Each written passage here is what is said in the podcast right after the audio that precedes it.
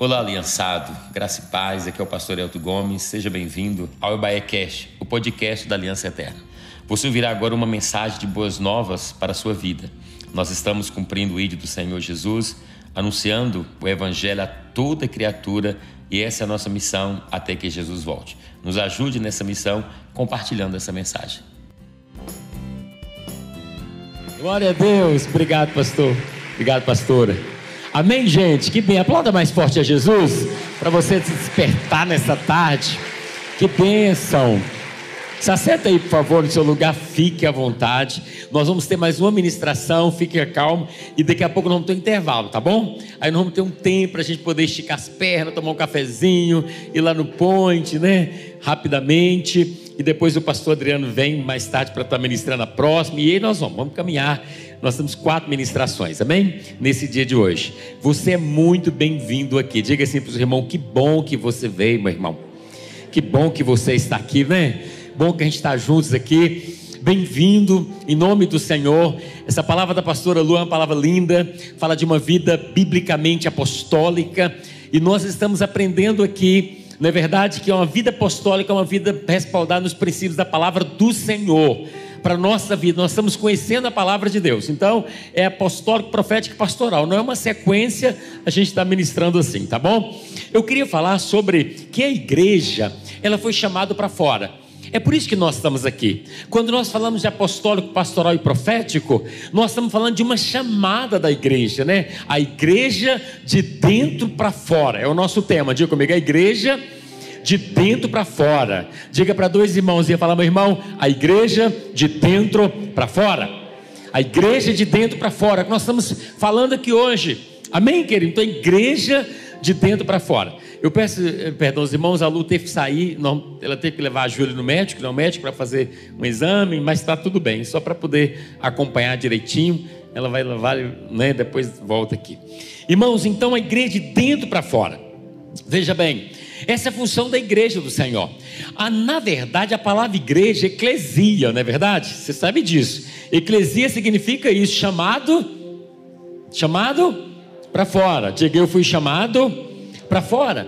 E quando você pega, presta atenção, eu não vou mostrar vídeo aqui, a lua é cheia de detalhes, né? Vamos aqui mais prático aqui. As mulheres são incríveis, né? Como ela abençoa a vida da gente.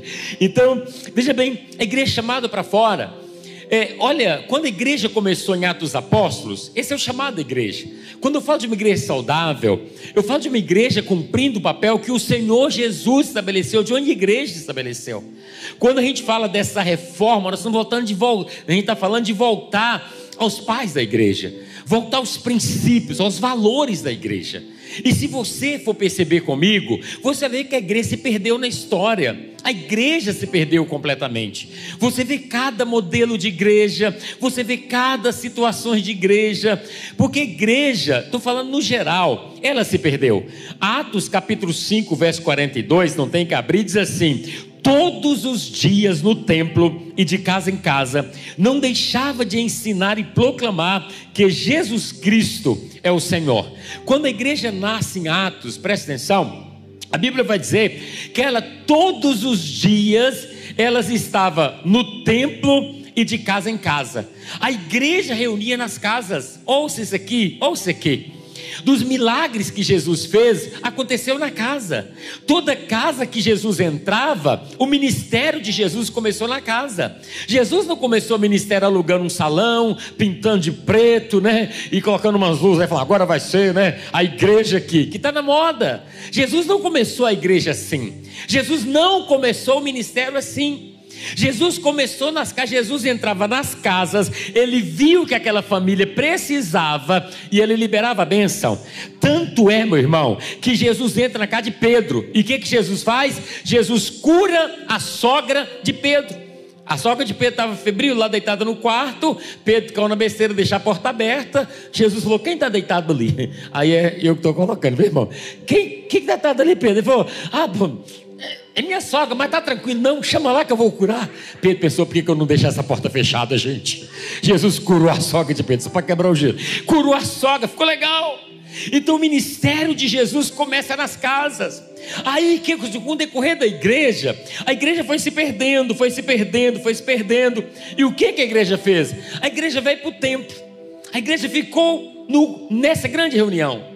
E aí o que a Lu falou é interessante. Muito de nós, ouça isso aqui, muita igreja hoje, ela tem Jesus na vida como Salvador, mas não tem Jesus como Senhor. Jesus, ele antes dele ser Salvador na nossa vida, Jesus precisa ser Senhor. Se ele é o Senhor da nossa vida, nós vamos obedecê-lo o que ele falou. Por que, que as pessoas têm Jesus como Salvador apenas, Kelly? Porque Jesus Salvador fala aquele que salva, aquele que abençoa, aquele que libera a bênção, aquele que recebe. Mas Jesus, como Senhor, vai dizer: ide, fazei discípulos. Eu prefiro um Jesus Salvador, a igreja de hoje, do que um Jesus Senhor.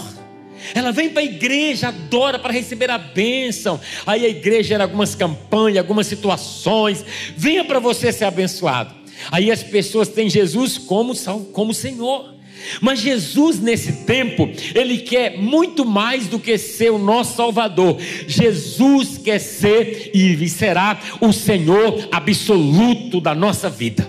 Pergunte para teu irmão: Jesus é o Senhor da sua vida, meu irmão? Se Jesus é o Senhor, nós vamos obedecê-lo.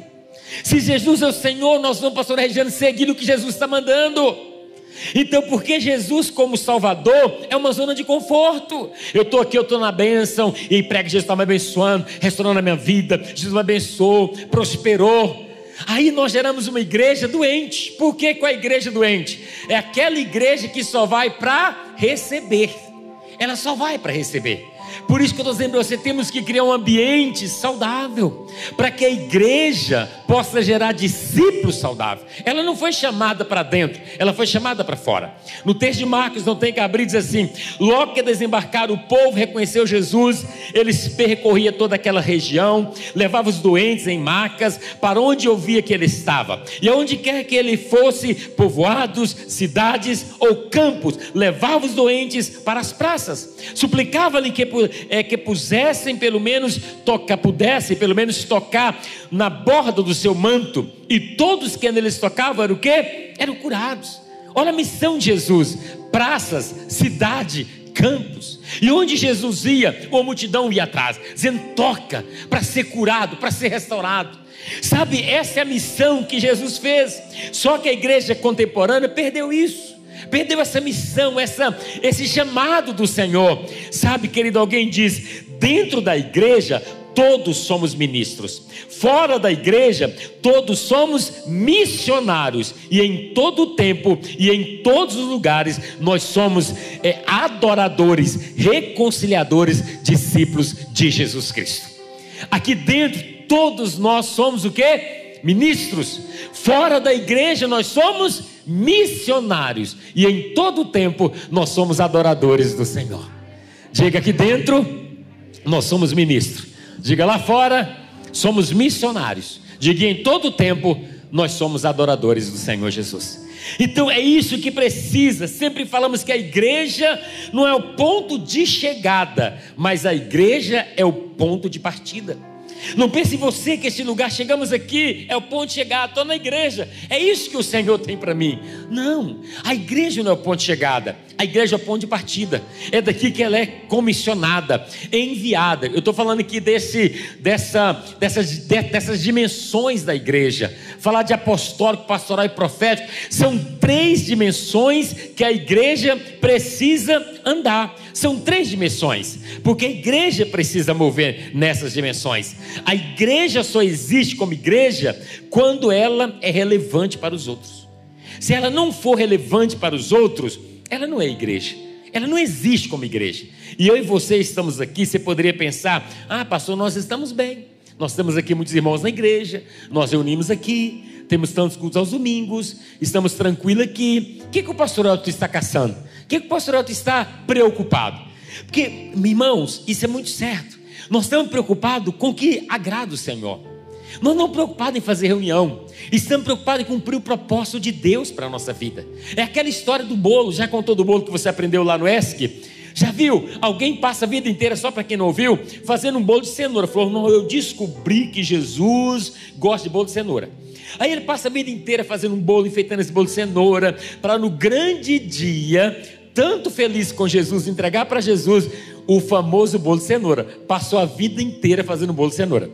Aí ele faz aquele bolo, prepara, não, porque um dia eu vou encontrar com o Senhor, e o dia que eu encontrar com Ele, eu vou entregar esse bolo de cenoura e falar: Senhor, como eu te amei, como eu dediquei para fazer esse bolo de cenoura, a vida inteira. Aí ele faz, faz o bolo, e o dia que ele vai encontrar com o Senhor, no último dia, ele aproxima e fala: Senhor, Senhor, como eu amei o Senhor, eu preparei minha vida inteira, dediquei minha vida inteira, me esforcei para fazer esse bolo de cenoura, eu trouxe aqui para o Senhor. Aí o Senhor pega o bolo de cenoura, olha para você e fala assim: Olha, muito obrigado pela sua dedicação, muito obrigado pelo seu empenho, mas eu não gosto de bolo de cenoura, eu gosto de bolo de chocolate. Você fala: Meu Deus, mas que frustração! Eu passei a vida inteira tentando fazer algo para agradar o Senhor e agora eu descubro que eu não estou agradando. Isso às vezes acontece conosco. Nós estamos na igreja fazendo coisas, mas a pergunta é: o que verdadeiramente agrada o Senhor? O que verdadeiramente o Senhor quer que façamos, que agrada verdadeiramente o Senhor? Uma igreja precisa ser relevante para a vida dos outros. Rico Warren vai dizer: uma igreja, uma grande igreja, não deve ser conhecida pelo número de pessoas sentadas, mas pelo número de pessoas que são enviadas. Isso é uma grande igreja. O número de pessoas sentadas na igreja, às vezes não vai dizer muita coisa, mas o número de pessoas que foram o quê? Enviadas da grande comissão. E esse é o desejo do Senhor para a nossa vida. Como eu disse aqui, nós entendemos que a igreja é uma força em movimento. E ela vai movimentar nessas dimensões que estamos falando. Se ela é uma força em movimento, ela não para, ela vai movimentar em três dimensões. Só recapitulando: a primeira dimensão é a dimensão né, que falamos, ação tridimensional da igreja local. A igreja local tem essa ação tridimensional, que é o apostólico, profético e pastoral. Ela é uma força em movimento, irmã, mas ela movimenta nisso. Ela movimenta nesses valores, nesses princípios. O primeiro é a dimensão profética que nós aprendemos aqui. Quando Pedro, pregando em Jerusalém, ele diz: é, Arrependem-se, pois, e voltem para Deus, para que os seus pecados sejam cancelados. Atos 3,19 nessa dimensão profética, a igreja precisa ser profética para o que? Proclamar o reino, para trazer a consciência do juízo de Deus, para trazer uma palavra de quê? De arrependimento e para trazer uma palavra de mudança de vida. Nessa dimensão profética é a palavra do Senhor. Pedro dizia: você tem que se arrepender para que os seus pecados sejam cancelados, para que você possa viver o que o Senhor tem para você. Nessa esfera acontece o mover da ativação de Deus, sabe, querido, como algo sobrenatural, como estilo de vida. Você vê que a igreja hoje não muda as pessoas. A igreja muda de endereço, mas as pessoas não são transformadas às vezes. Na dimensão profética, é a palavra de Deus que traz arrependimento, palavra de Deus que traz quebrantamento, palavra de Deus que traz sobre santidade. Você viu que esse tema santidade saiu do altar da igreja? Ninguém fala mais de santidade na igreja. Ninguém fala mais de arrependimento, porque muitos líderes, eles não estão preocupados com uma igreja saudável. Eles estão preocupados com uma igreja cheia, com uma igreja lotada. Hoje tem muita coisa acontecendo, então essa dimensão profética, meu irmão, ela vai refinar, ela vai edificar e ela vai empoderar, empoderamento, que é essa palavra muito usada nesse tempo que, que empoderar um cristão é você trazer o profético, a palavra do Senhor, meu irmão. Nada vai empoderar alguém mais para cumprir o propósito de Deus do que uma palavra profética liberada sobre a vida das pessoas. E Paulo estava dizendo, Pedro, melhor dizendo, dizia assim: arrependam-se, pois e voltem para Deus, para que os seus pecados sejam cancelados. Eu estava vendo uma igreja em São Paulo outro dia, essa semana alguém que batizando, chorando e dando testemunho de vida, dizendo: Ó, oh, minha vida foi mudada, eu nasci de novo. Mas quem estava sendo batizado? Uma pessoa com a esposa dela, duas mulheres. uma casada com outra sendo batizado e dando testemunho. Que é a igreja inclusiva hoje. O que mais tem essa palavra na inclusão? A igreja inclusiva está aí. Agora nasceu uma gravadora gospel só para. É, ela é inclusiva, a primeira do Brasil. E tu, todo dia nasce algo inclusivo, todo dia nasce alguma coisa. Eu quero dizer para você, pode nascer o tanto que for, mas eu quero dizer para você que eu imagino que é o resultado de uma igreja doente, porque uma igreja que conhece a palavra, que conhece a Bíblia, vai continuar pregando o pecado como pecado e vai continuar pregando arrependimento. Isso é a palavra profética, querido. Essa dimensão profética, ela vai, ela vai se mover nesse quebrantamento. Não é todo mundo que pode ser líder na igreja. Não é todo mundo com a vida de qualquer jeito melhorzinho. Qualquer pessoa pode ser, mas a vida tem que ter santidade. Não dá para a gente estar tá aqui na igreja e ir pecando no mundo. Não dá para estar tá na igreja e ir para o motel com a namorada, com o namorado. Não dá para estar tá na igreja liderando e falar: não me dá nove meses de férias, porque eu acabei de engravidar. Quando o menino nascer, eu volto a liderar. Não dá para fazer isso. Nós precisamos líder, igreja do Senhor nesse tempo. Temos que mover na dimensão profética. E a dimensão profética é justamente essa: arrependam-se e volte para Deus, para que os seus pecados sejam cancelados. Isso vai empoderar pessoas. A dimensão profética traz empoderamento. A igreja que não prega contra o pecado, ela vai ficar fraca. Porque o que enfraquece a igreja é o pecado no meio da igreja. Você entende? Quando o pecado está no meio da liderança, a igreja é fraca. Se nós queremos uma igreja forte, nós temos que pregar santidade. Hebreus 12, 14 vai dizer: Segui a paz com todos e a santificação, sem a qual ninguém verá o Senhor. Quantos aqui querem se mover nessa dimensão profética? Levante a mão assim. Então precisa de santidade do Senhor. As nossas células não podem receber de qualquer situação. Nós recebemos todos, mas a palavra tem que ser ministrada para que haja transformação de vida. Eu não acredito no Evangelho, Renatinha, que não muda a vida das pessoas. Alguém já disse, já falei isso aqui várias vezes. O poder do Evangelho está na transformação que ele produz. Um Evangelho que não produz transformação não é Evangelho de verdade. Concorda comigo? Antigamente, irmão, para converter alguém, vocês lembram desse tempo? Era uma luta para converter. Lá na Bahia, então. Na Bahia, como alguém falava assim, né, pastor? Olha, é, é fulano converteu. Meu irmão, você podia falar, acabou agora vai para o céu. O capeta até desistia dele. Porque o cara convertia, mas convertia mesmo. Ia para a igreja, mas ia. Eu sou crente, era crente mesmo. Hoje as pessoas não são convertidas, você lembra? Elas são convencidas, elas estão na igreja hoje, mas elas ah, não tem muita mudança. Eu estou dizendo para você porque falta essa dimensão profética, essa dimensão do Senhor.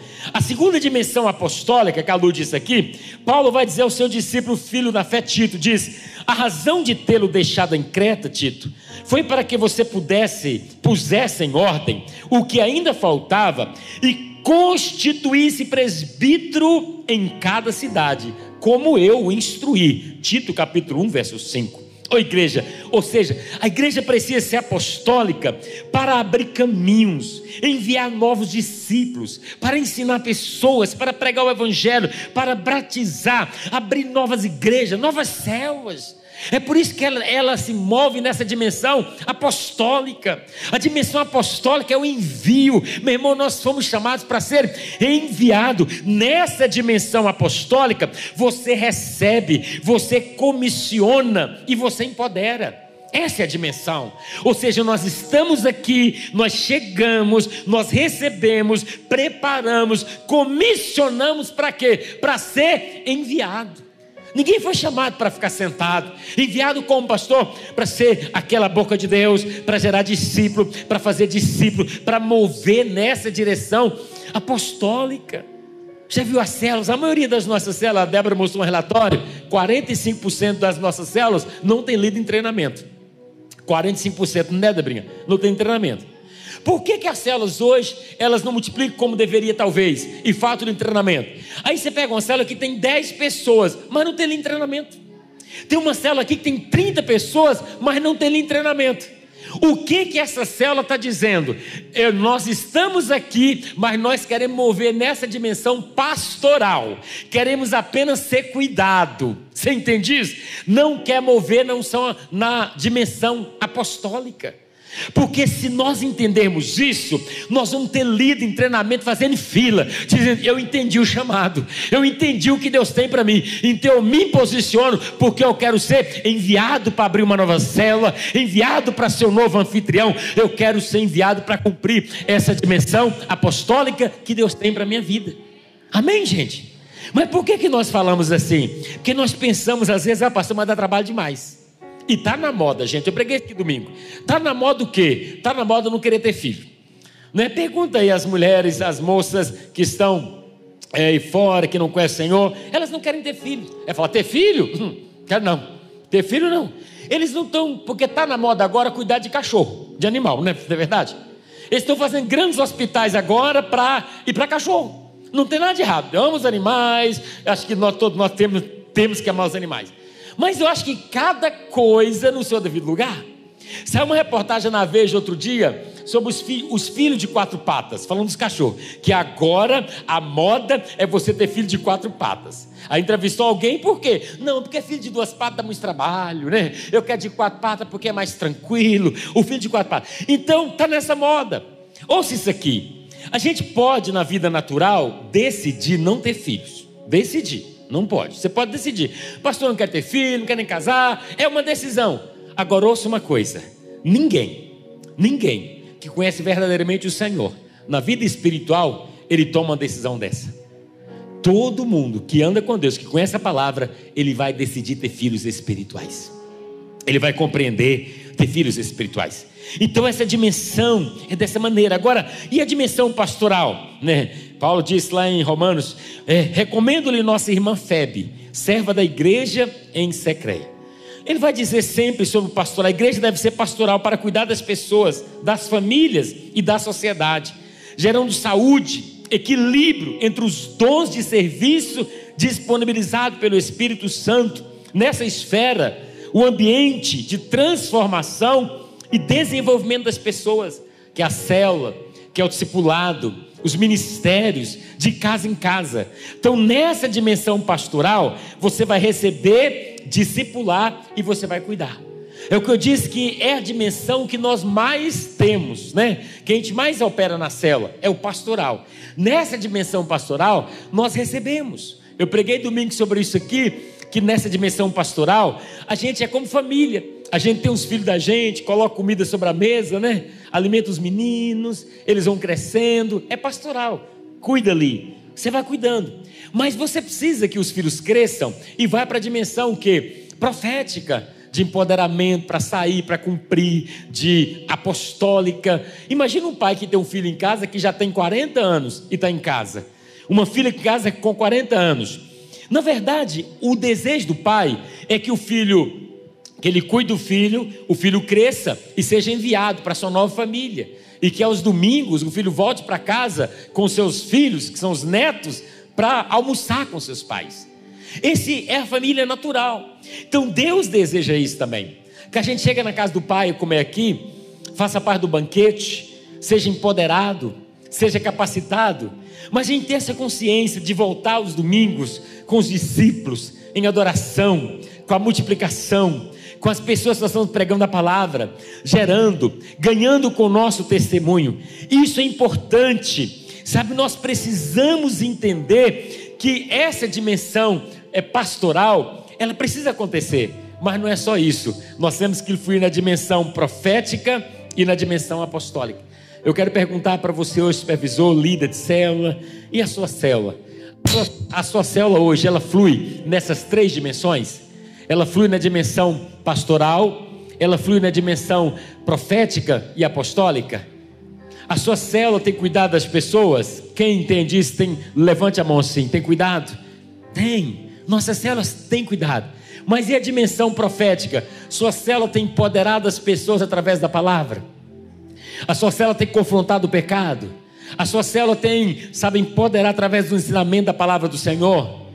Amém. Sua célula tem sido apostólica no sentido de envio, no sentido de estar tá multiplicando. Ô oh, pastor, minha célula nunca multiplicou, a igreja nunca multiplicou. Eu fico feliz, hoje nós somos 64 igrejas no ministério. Outro dia eu estava conversando com alguém, ele falou assim, um pastor, né? Ele falou, mas vocês são apóstolos, você é apóstolo.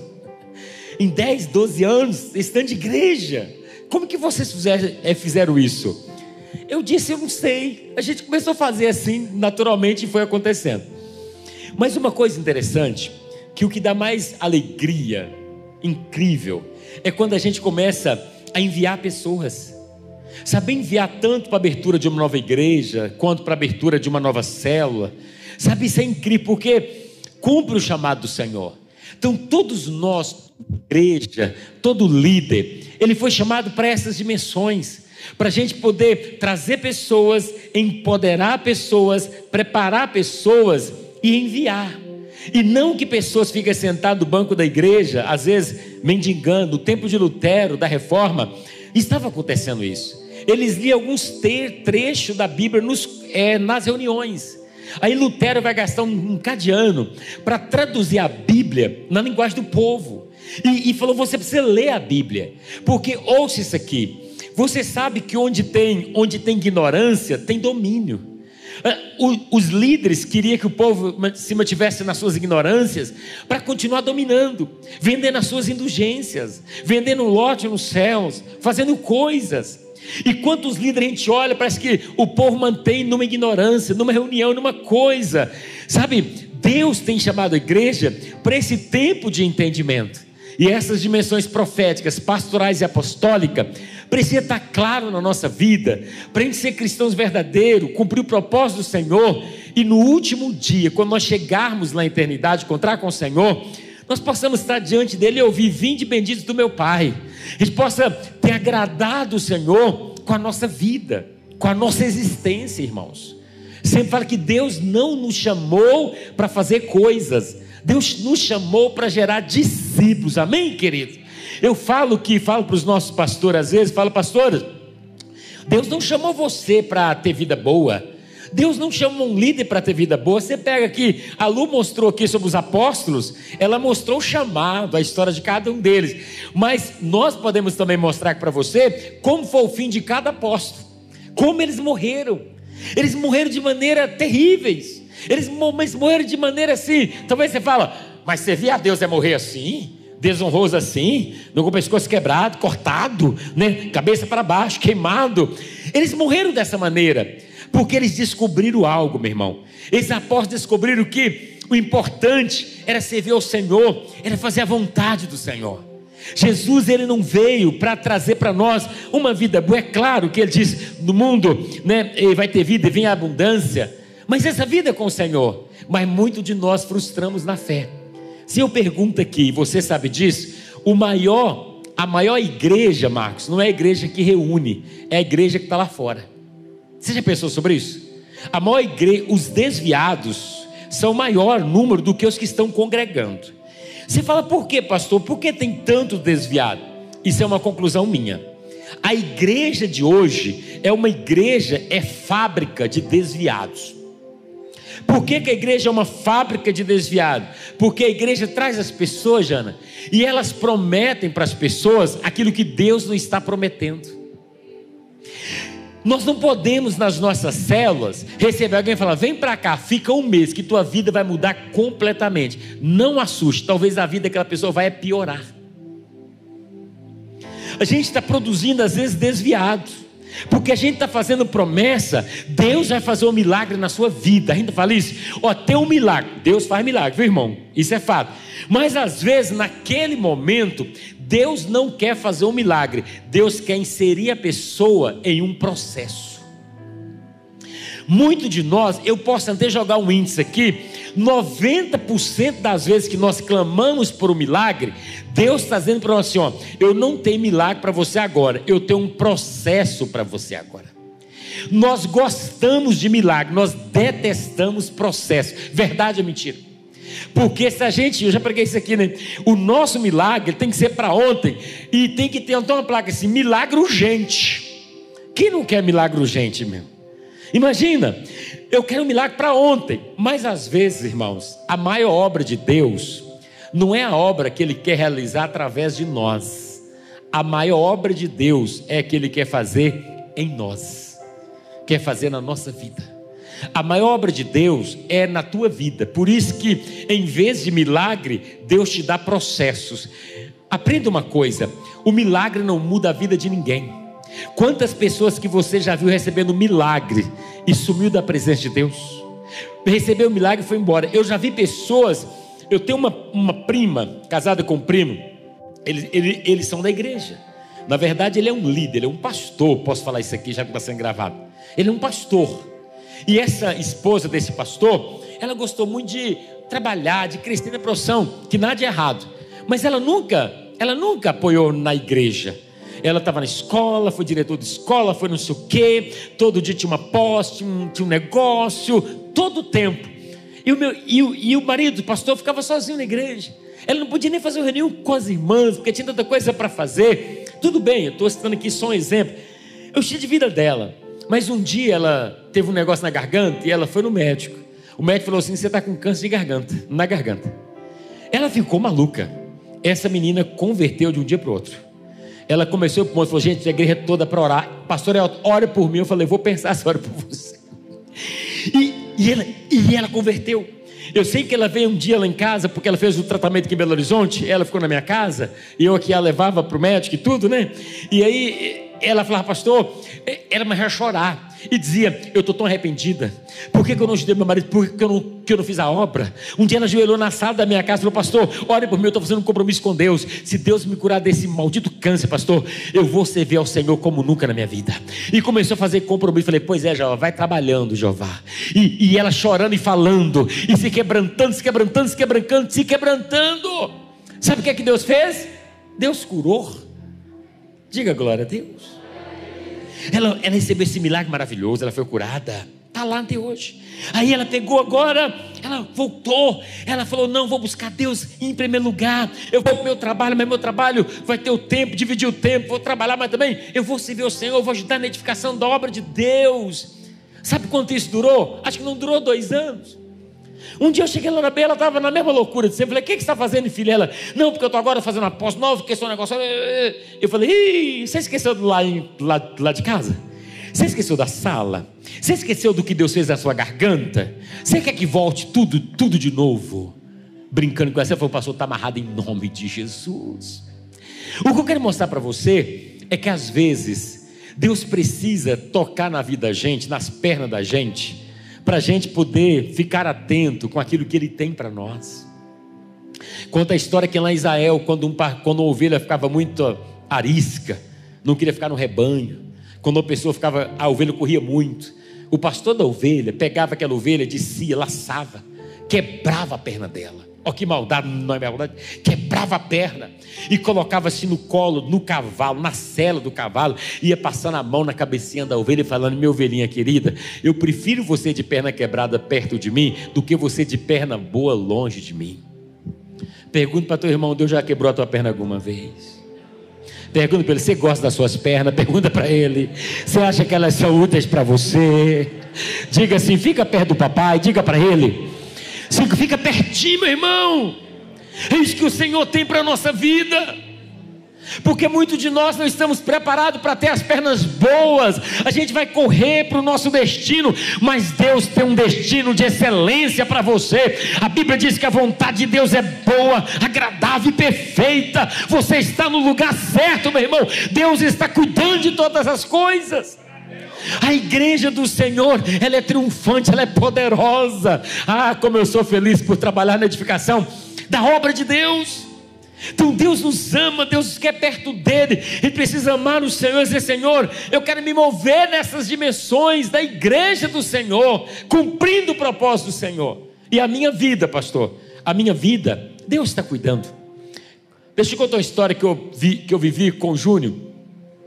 Um dia eu já contei isso também um tempo atrás. Eu fui num um seminário lá em Sabará, lembro até hoje. O nome do seminário é Conquista de Cidade. O Júnior era pequeno, acho que o Júnior tinha alguns anos, pequeno assim. E aí eu estava lá no. E, e, eu saí de casa, o Júnior já ficou passando mal. Eu falei, amor, eu tenho que ir lá. Ela falou, vai lá e eu cuido aqui do Júnior. E eu estava no seminário, fiquei lá na parte da manhã, era o dia todo, à noite. Foi depois do almoço, eu falei com o pastor, pastor, eu vou embora, porque meu filho está passando mal. E a Lu me ligou, vai embora, porque eu vem embora, o Júnior está mal, nós estamos no hospital. Eu falei, pastor, eu vou embora, porque meu filho está passando mal, tem no hospital, tá, tá. Aí o pastor falou, vamos orar aqui. Aí nós reunimos assim. E começamos a orar. E Deus usou aquele pastor e falou assim: Olha, pastor Elton, fique tranquilo. Deus está enviando um anjo na tua casa agora. Está curando o seu filho. Pode ficar em paz. Porque Deus está mandando dizer para você que quando você toma conta das coisas de Deus, Deus toma conta das suas coisas. Ah, meu irmão. E, eu, e ele falou: vai em paz, mas quando chegar lá já está bem. Eu peguei e fui embora. Falei, amor, e eu estou chegando. Ela me ligou desesperada, chorando. Eu falei, amor, fica tranquilo, o Júnior já está curado. Júnior tinha uns 3, 4 anos. Quando eu cheguei lá no nosso apartamento, que eu abri a porta do apartamento, o Júnior já veio correndo e me abraçar, falar: Papai, você chegou. O Júnior já estava bem, tinha sido curado. Por que eu estou contando isso aqui para você? Porque todos nós temos nossos desafios da vida. Todos nós temos os nossos, né, os nossos embates. Você está aqui, só você sabe como é que seu coração está. Só você sabe situações que precisa de resposta, mover, provisão, ajuste talvez o teu casamento, talvez teus filhos, não sei, meu irmão. Mas uma coisa que eu aprendi na minha caminhada, esses vinte e poucos anos andando com o Senhor, descansar na bondade de Deus. Porque quem Deus chama, Deus sustenta, Deus cuida, Deus abençoa e Deus provê todas as coisas. Nós precisamos confiar, Deus está cuidando de tudo e Deus está cuidando de todos. Porque nós somos uma igreja que nós entendemos o chamado de Deus. Abra a tua Bíblia no livro de lá, por favor. Deixa eu ler esse texto com você. Abra esse texto, só para você entender, Marcos capítulo 2. Marcos capítulo 2 tem um texto muito lindo de Deus. Abra lá. Fala o que é uma igreja chamada? A igreja de dentro para fora. Marcos capítulo 2, a partir do verso 1, diz assim a palavra de Deus. 2 primeiro.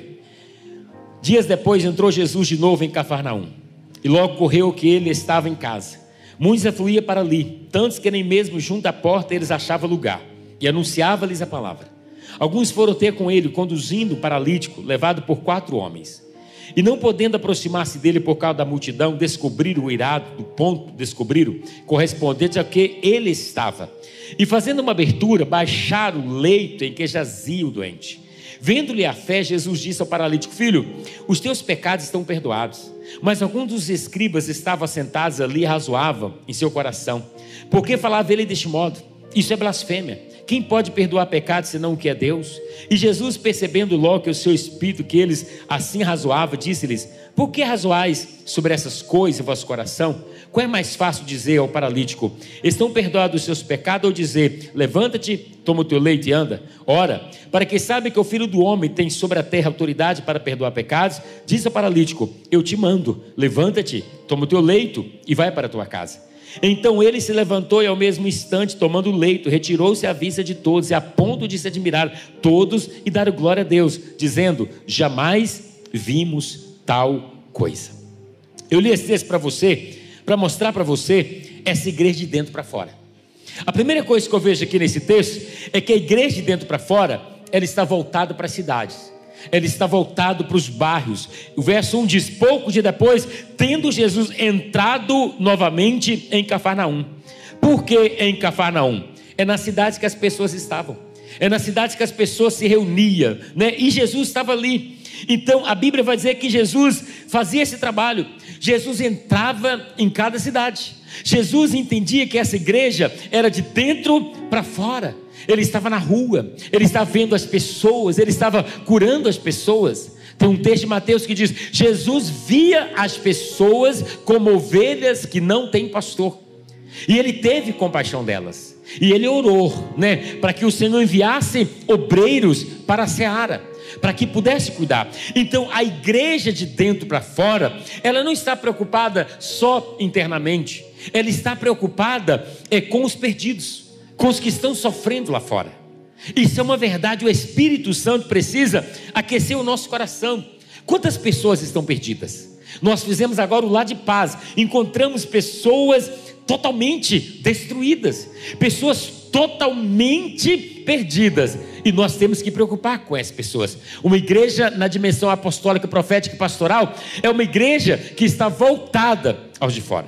A segunda coisa que o texto diz: o povo ouviu falar que ele estava em casa. Mais uma vez, a igreja apostólica, profética e pastoral, ela está ativa nas casas. Jesus estava nessa casa, muita gente vinha ali nas casas. É nas casas que nós somos edificados. É nas casas que a igreja edifica. Quando abre uma nova célula, uma nova anfitrião, abre a sua porta. Ah, que coisa maravilhosa! Nós estamos pregando a palavra nas casas. Tem gente que não vem na igreja, mas ela vai lá na sua casa. Tem gente que não vem numa reunião do templo, mas ela vai em casa. Então o ensino da palavra, a pregação, ela se move nas casas. Uma igreja apostólica, ela vai estar nas casas, empoderando pessoas, liberando pessoas, liberando a palavra, levando essa palavra e trazendo transformação para a vida dessas pessoas. É importante. Quantos aqui já foram abençoados com a célula na sua casa? Levante a mão assim. É muito lindo a gente poder compartilhar. E a terceira coisa de uma igreja de dentro para fora que ela precisa ter, ela precisa seguir o paradigma bíblico. Verso 2: Então muita gente se reunia ali, de forma que não havia lugar nem junto à porta e pregava o que? A palavra. Muita gente foi naquela casa em Cafarnaum, reunia ali e não tinha lugar né? As pessoas ficavam na porta, as pessoas ficavam lá fora, queria ouvir a palavra. O que que eles estavam pregando ali? A palavra. Diga comigo, a palavra.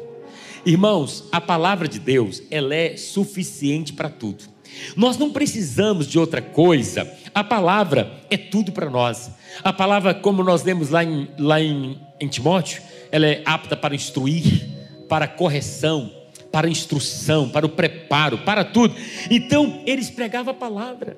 Tem gente que fala, pastor, se criasse uma estratégia assim na cela, eu sei que cada estratégia é bacana, mas nada substitui a palavra de Deus, aquilo que o Senhor tem. Outra coisa que eu aprendo dessa igreja de dentro para fora é que, né, verso 3: vieram alguns homens trazendo um paralítico, carregado por quatro homens. A igreja estava aberta para os que mais precisavam porque vinha trazendo um homem paralítico.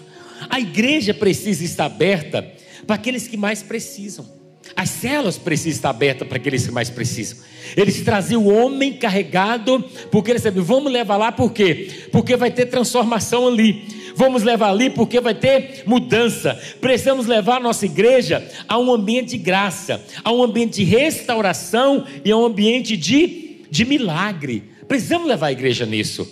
João 8,11 vai dizer: Ninguém, Senhor, disse ela, declarou Jesus: Eu também não te condeno, agora vá e abandone a sua vida de pecado. Como Jesus fez com aquele homem, liberou a cura, liberou a bênção, e aquelas pessoas foram para casa curadas. Temos dito que a vida é um presente com propósito. E a vida não tem nada a ver comigo. A tua vida, ela tem a ver com o próximo e com a missão que Deus te deu.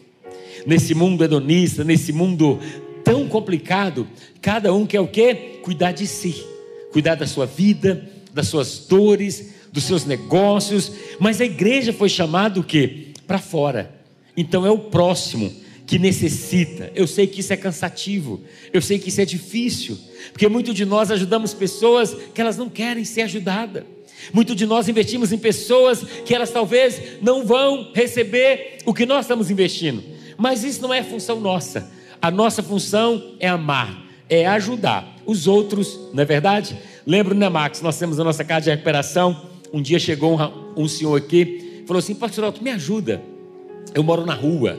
Eu falei: Vamos, vamos te ajudar. Eu falei: Eu quero, volta amanhã. Isso era nove da manhã nesse dia. Eu falei: Volta amanhã à tarde, três horas. Ele voltou no outro dia, três horas. Pastor Elton, eu vim aqui, você pediu para mim voltar e eu queria ajuda. Eu falei, volta amanhã, 10 da manhã. Terceira vez. Na verdade, eu estava testando se ele queria ajuda mesmo. E no outro dia, 10 horas, ele voltou. Eu disse, então tá, você vê hoje, então tá bom, nós vamos te ajudar. Vamos te internar, vamos cuidar de você. E assim fizemos. Colocamos lá, os meninos cuidaram, roupa, né? Um bocado de coisa, levou e ficou lá. Tá, internamos lá ajudando ele. Lá ele tinha, né, lá na casa tem quatro, cinco refeições por dia, é, psicólogo, trabalho, tudo, dignidade, né, ajuda. Estava ali ajudando. Aí um dia, né, o Marcos falou, pastor, sabe aquele moço? Falei, ele foi embora. Eu falei, mas como assim? Ele estava na rua, não tem lugar para ir, ele precisa de ajuda. Marcos disse: Não, pastor, ele falou para mim que ele prefere ficar na rua do que ficar aqui na comunidade. E foi embora. Isso acontece todo dia. Acontece talvez lá na sua cela também. Você tem uma palavra de Deus. Mas a gente não pode frustrar porque os outros não querem. Eu aprendi uma coisa: nenhuma dor do outro, nenhuma desistência do outro vai me fazer parar. Porque eu não estou fazendo para o outro, eu estou cumprindo uma ordem que o meu Senhor me deu. Talvez você não vai ter um retorno ali, mas continue. Quanto de nós paramos pela, pela ingratidão? Quando nós paramos porque alguém foi ingrato conosco? Não, meu irmão, isso não pode fazer você parar. Você tem que continuar, porque foi o Senhor que nos chamou.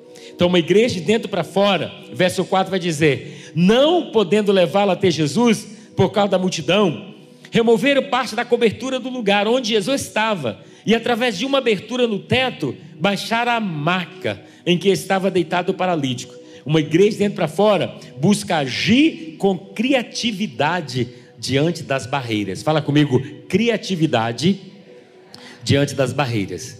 Diga assim para o teu irmão: Deus vai te dar muita criatividade. Essa pandemia, meu irmão, ela veio, foi muito bacana, assim, no sentido de criatividade. As células gerar criatividade, criatividade, ousadia. Olha o que, que esses moços fizeram: levaram esse moço para a cela. Vamos um pouco nessa casa, Cafarão tinha uma cela. Quando eles chegaram lá, não podia entrar, que estava lotado. Eles não desistiram, que coisa incrível. Ele fala: não, eles poderiam ter dito: oh, já está cheio, nós tentamos, tá, filho? Nós tentamos e fizemos a nossa parte. Mas o negócio está cheio lá, essa cela está lotada, não dá para entrar ninguém, então, mas nós tentamos, tá bom? Fiquem em paz, que Jesus te abençoe. Eles disseram: não, está lotado.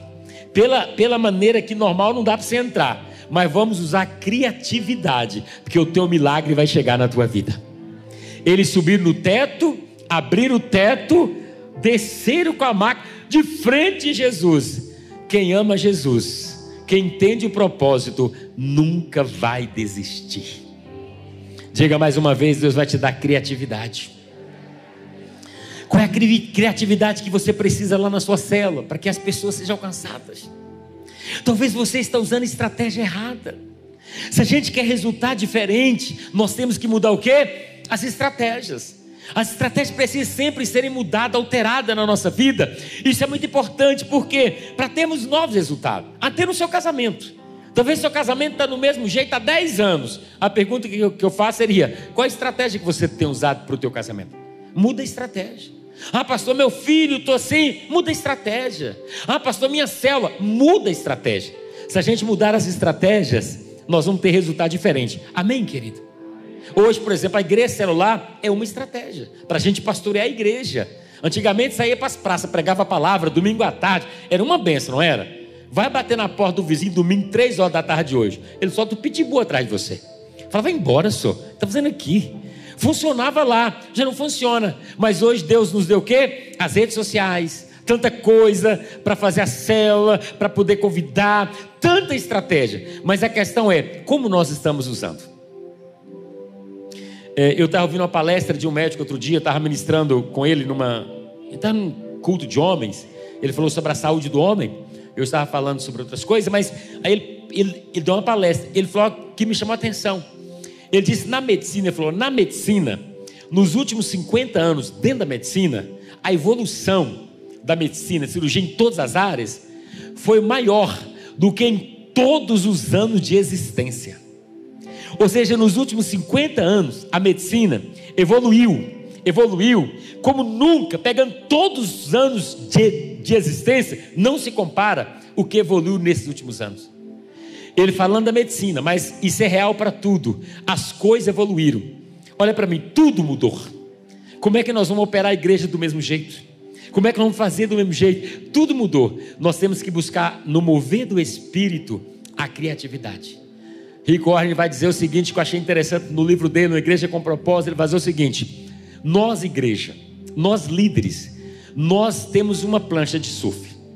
Ninguém consegue criar as ondas, mas a igreja precisa discernir as ondas ou a onda que o Espírito está movendo em cada tempo e em cada geração. Então nós não vamos criar a onda, mas nós temos que pegar o quê? Pegar a nossa prancha de surf e o quê? Entrar nessa onda. Nós temos que ter uma mente nova, porque sempre o Espírito Santo vai criar um mover novo. E nós, como igreja, não podemos engessar o Espírito Santo. Deus, você tem que fazer assim, desse jeito aqui. De jeito assim, não. Deus está movendo. E nós temos que ter sensibilidade, criatividade para mover, para surfar no mover de Deus nesse tempo e nessa geração. Diga para o teu irmão: Deus está te dando criatividade, habilidade. Diga para ele, e você vai surfar no mover de Deus desta geração. É isso que nós queremos como igreja. Surfar no mover de Deus nessa geração. Vamos lá, quem está chegando no intervalo já, viu? Está terminando aqui. Outra coisa, uma igreja de dentro para fora, ela precisa exercer o ministério pela fé. Verso 5: Vendo a fé que eles tinham, Jesus disse a paralítico: Filho, os teus pecados estão perdoados. Ouça isso aqui, eu acho isso aqui maravilhoso, gente. Vendo a fé dele, Jesus disse o que ao paralítico? O que, que Jesus disse ao paralítico?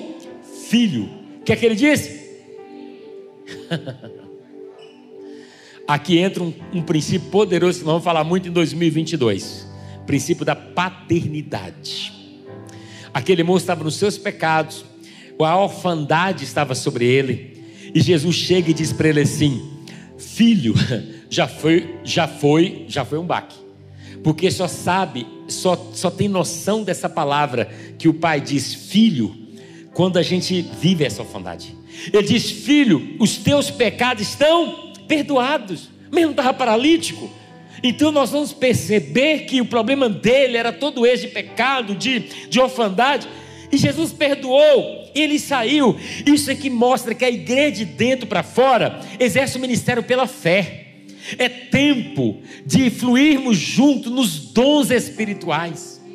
Libera a palavra de Deus pela fé no mover de Deus. Diz, filho, o Senhor está liberando essa bênção sobre você. Por isso que a tua célula, além de ser pastoral, além de ser cuidado, ela é profética, porque Deus está levantando líderes com palavras proféticas nesse tempo para trazer essa mudança. Aí ele ficou ali, sabe? Ele ficou, ele ficou liberto. Porque isso que o Senhor tem para nós Sabe, querido, nós estamos nesse com o Senhor, sabe? Porque o Senhor liberou essa palavra, eles foram completamente restaurados ali. Uma igreja de dentro para fora exerce o ministério pela fé. A palavra, né, a obra não é só uma palavra vazia, mas é a palavra de Deus. Olha o que, que alguém disse. A maioria das igrejas estão cuidando de crianças, mas não estão desenvolvendo os adultos. Vamos dizer isso junto? A maioria da igreja estão cuidando de crianças, mas não estão desenvolvendo os adultos. Quando eu li isso aqui, eu confesso que eu fui meio que confrontado. Cuidando de criança, mas não estamos o que? Desenvolvendo adultos. Então o que nós precisamos, irmãos, é cuidar das crianças e desenvolver os adultos. Porque os adultos representam os pais da fé. A liderança representa os pais da fé.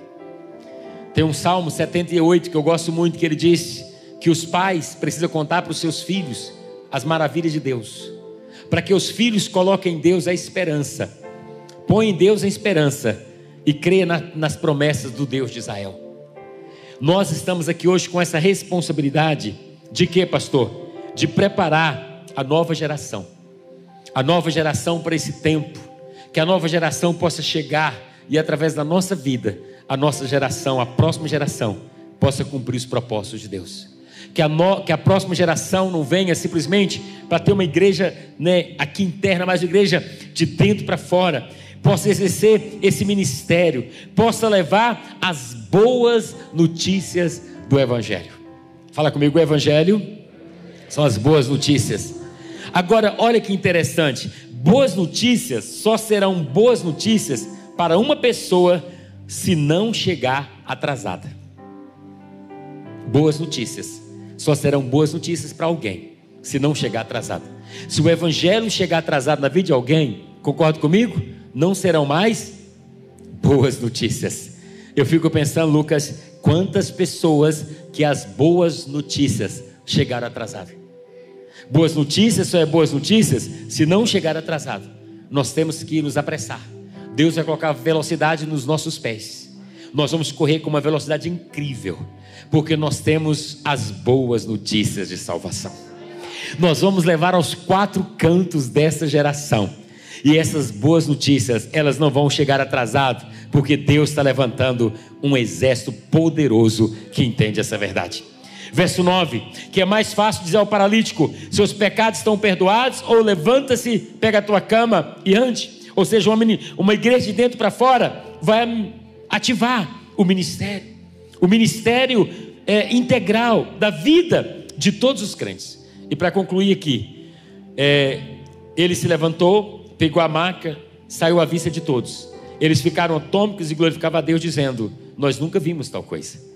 A última coisa que eu aprendo de uma igreja de dentro para fora, ela precisa gerar impacto na sociedade. Eles saíram, todo mundo dizendo: O que está acontecendo? Todo mundo via aquele paralítico, mas aquela igreja estava gerando impacto na sociedade. A sua célula tem que gerar impacto na sociedade. A igreja profética, apostólica e pastoral, ela gera impacto onde que ela está inserida. Essa igreja aqui, ela precisa gerar impacto nessa sociedade precisa provocar algo grande, uma grande revolução, né, para que possa cumprir todo o propósito do Senhor. Em geral, existe três tipos de igreja no mundo, para concluir, independentemente do tamanho, da, da sua denominação ou da sua doutrina. Existe a igreja fábrica. O que é uma igreja fábrica? Investe para o lucro imediato. Isso é igreja fábrica. Você conhece alguma igreja fábrica? Levante a mão.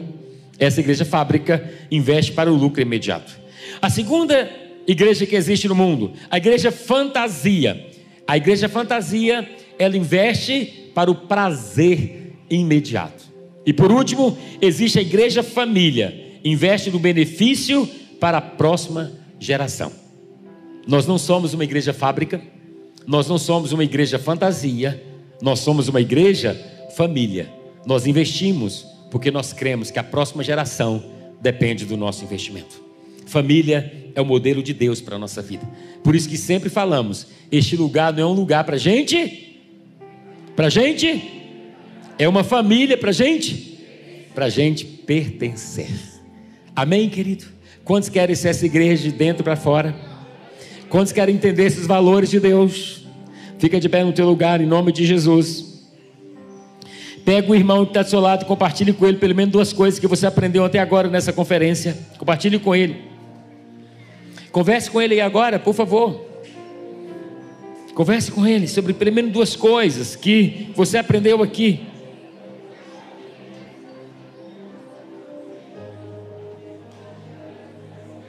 Converse com ele. Compartilhe com ele. Diga para ele: Nós não somos uma igreja fábrica. Diga para ele. Nós não pensamos em lucro imediato, diga para ele. Diga para ele, nós não somos uma igreja fantasia. Diga, nós não investimos no prazer imediato. Diga para ele, nós somos uma igreja família. Nós investimos na próxima geração. Nós somos essa igreja. A próxima geração será levantada para cumprir o propósito do Senhor. A próxima geração será empoderada pelos líderes dessa geração. E se você não sabe, você que está aqui, você representa os pais da próxima geração, as mães da próxima geração, eles estão aqui. Nós vamos passar o bastão, pastor Anderson.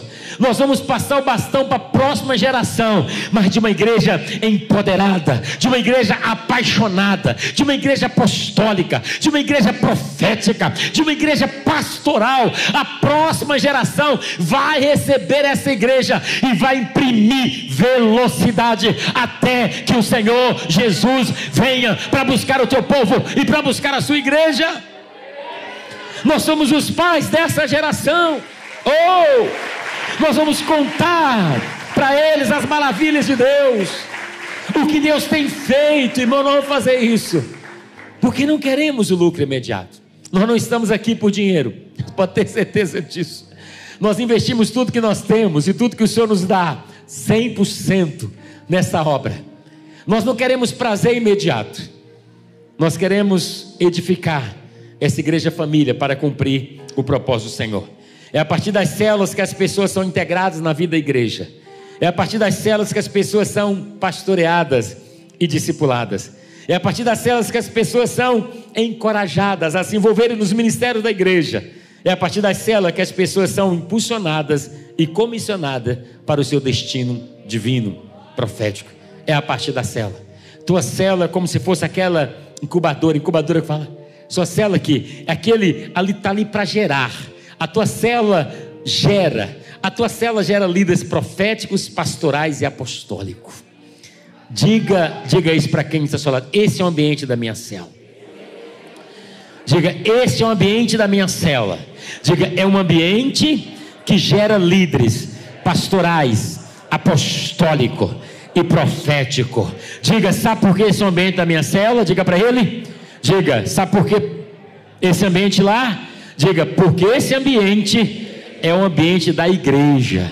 Diga, a minha igreja é uma igreja pastoral, profética e apostólica.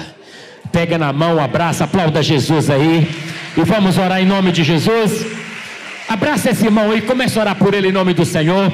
Ore por ele, ore por ela em nome de Jesus. Comece a orar, comece a declarar a bênção de Deus sobre a vida dele. Levanta a tua voz, querido.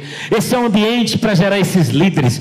Esse é um ambiente para despertar. O Espírito Santo está levantando uma igreja assim, uma igreja de dentro para fora, eclesia, chamados para fora.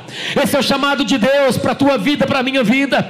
Nós vamos servir essa comunidade. Deus vai nos dar estratégia. Nós vamos servir as escola, nós vamos servir as praças, nós vamos servir a comunidade. Onde tiver uma porta aberta, Deus vai nos levar. Nós podemos servir essa comunidade, querido. A tua célula vai se despertar para servir a comunidade. Deus vai te dar criatividade. A tua célula vai reunir e vai começar a servir aquela escola. A tua célula vai dizer: Vamos pintar aquela escola. A pandemia acabou, as aulas estão voltando. Vamos na diretora da escola e vamos dizer, diretora, a minha célula está aqui para servir essa escola. O que podemos fazer aqui? Nós vamos servir a comunidade, nós vamos ajudar aqueles que estão lá fora. Levanta a tua voz e começa a orar, querido. Eu vejo o Senhor dando criatividade a você. Eu vejo Deus levantando líderes criativos, aqueles homens que levaram o paralítico, abrir o telhado daquela casa. Eles falaram: Senhor, nós queremos uma resposta, nós queremos ver um milagre na vida dele. Eles foram criativos e Deus está dando para essa igreja desse tempo uma mente criativa, uma igreja que não desiste, uma igreja que busca soluções solução até que o milagre do Senhor aconteça. Levanta tua voz e ore, querido. Seja um líder criativo, um líder apostólico, é um líder criativo, um líder profético, é um líder criativo, um líder pastoral, é um líder criativo. Receba criatividade hoje. Deus está dando criatividade para os nossos pastores. Deus está dando criatividade para as nossas pastoras. Deus está dando criatividade para os nossos líderes. Deus está dando criatividade para os nossos nossos líderes em treinamento. Deus está dando criatividade para os nossos anfitriões. Deus está dando criatividade para cada aliançado. E você vai atrair pessoas. Você vai ganhar pessoas para Jesus. Há uma unção de atração na tua vida. Há uma unção de graça. E esta unção vem pelo conhecimento que você é apostólico, que você é profético, que você é pastoral. Você veio para servir ao Senhor todo tempo, todo momento da tua vida e da tua caminhada. Recantarabachori andarabaixeri andaramai. Talvez a tua célula está parada, talvez a tua célula está estagnada. Deus está dizendo: Tu és um líder apostólico, profético e pastoral. Eu vou te dar criatividade. Deus vai dar criatividade para você consolidar. Deus vai te dar criatividade para você atrair. Deus vai dar criatividade para você empoderar as pessoas. É a palavra de Deus que empodera as pessoas. Ore, igreja, ore, ó, levanta a tua voz. Vamos pedir isso ao Espírito Santo nessa tarde. Vamos pedir isso ao Espírito Santo. Peça a Ele hoje. Não é na força do braço, não, meu irmão. É pelo poder do Espírito Santo. Cheia. Deus, eu oro por uma unção de criatividade hoje, para que essa igreja de dentro para fora possa funcionar. Senhor, às vezes nós estamos tão com a mente tão fechada. A igreja pode fazer muita coisa para a comunidade. A pergunta nessa tarde é: o que a minha igreja pode oferecer para essa comunidade? A pergunta, Senhor, seria: o que a minha célula pode oferecer para essa comunidade? A comunidade vê a igreja como aquela que vai tirar alguma coisa. O povo vê a igreja como aquela que vai tirar dinheiro deles. A comunidade vê a igreja, Senhor, como alguém que veio para tirar, mas hoje o Senhor está mudando isso. Aí eles verão a igreja de maneira diferente. Vai dizer: aquela igreja está ali para servir, aquela célula está ali para servir. O Senhor vai nos arrancar de dentro e jogar para fora. Eu vejo o Senhor arrancando célula de dentro da casa dos seus anfitriões. Às vezes nós estamos trancados dentro das casas, esperando que eles venham até nós, mas o Senhor está dando estratégia. Nós vamos sair e vamos até Ele, Senhor. É tempo de sair, diz o Senhor. Não é tempo de ficar. É tempo de abrir as portas e sair, dizendo: É chegado o reino de Deus. É tempo de sair debaixo da direção do Espírito Santo. Não é tempo de ficar esperando que eles venham. É tempo de ir até eles e dizer: O que é que eu posso fazer? O que é que eu posso te oferecer? O que é que eu posso te servir? Talvez aquele vizinho da nossa célula que está pintando aquela casa, nós vamos ajudá-lo a pintar também. Talvez aquele vizinho que tem que limpar aquele lote, nós vamos ajudá-lo a limpar aquele lote também. Talvez é alguém que está com enfermo, vizinho da nossa célula, está precisando de acompanhante. A nossa célula vai dizer: viemos para ajudar, viemos para dormir nesse hospital, viemos para te ajudar. O que nós podemos fazer como igreja para facilitar a tua vida? Deus está nos dando uma unção de, de criatividade para abençoar a vida das pessoas. A igreja foi chamada de dentro para fora, é eclesia, não é para ficar sentado esperando que alguma coisa aconteça, é para ir e para ver acontecer. Não vai acontecer vindo até você, vai acontecer a partir de você. Jesus ia à cidade, Jesus ia aos povoados, aos lugares, Jesus via onde estavam as pessoas, Jesus levava a palavra, ele disse: Assim como eu fiz, assim como eu fui enviado, vocês também são enviados.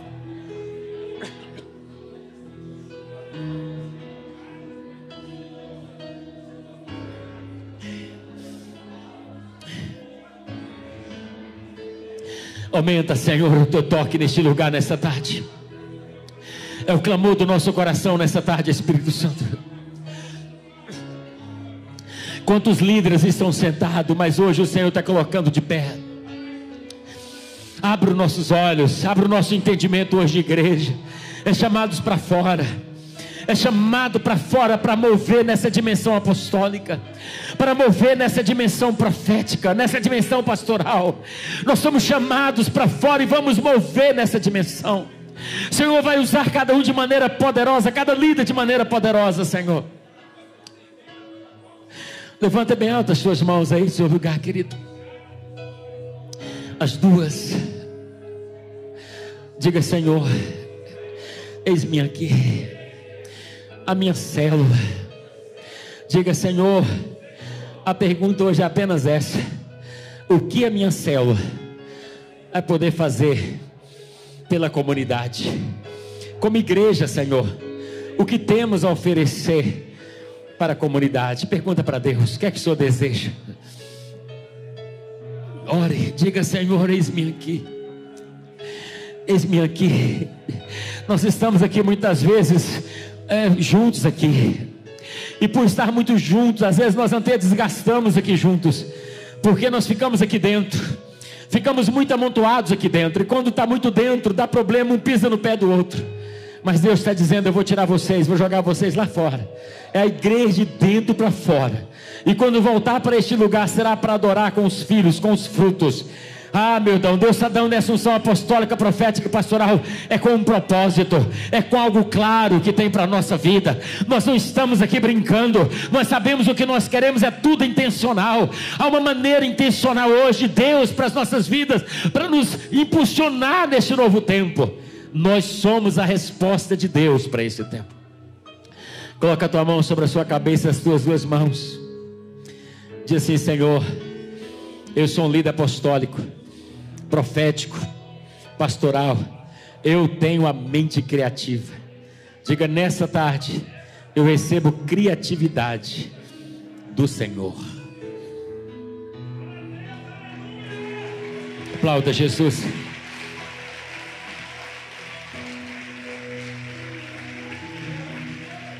Aplauda mais forte a Jesus, querido.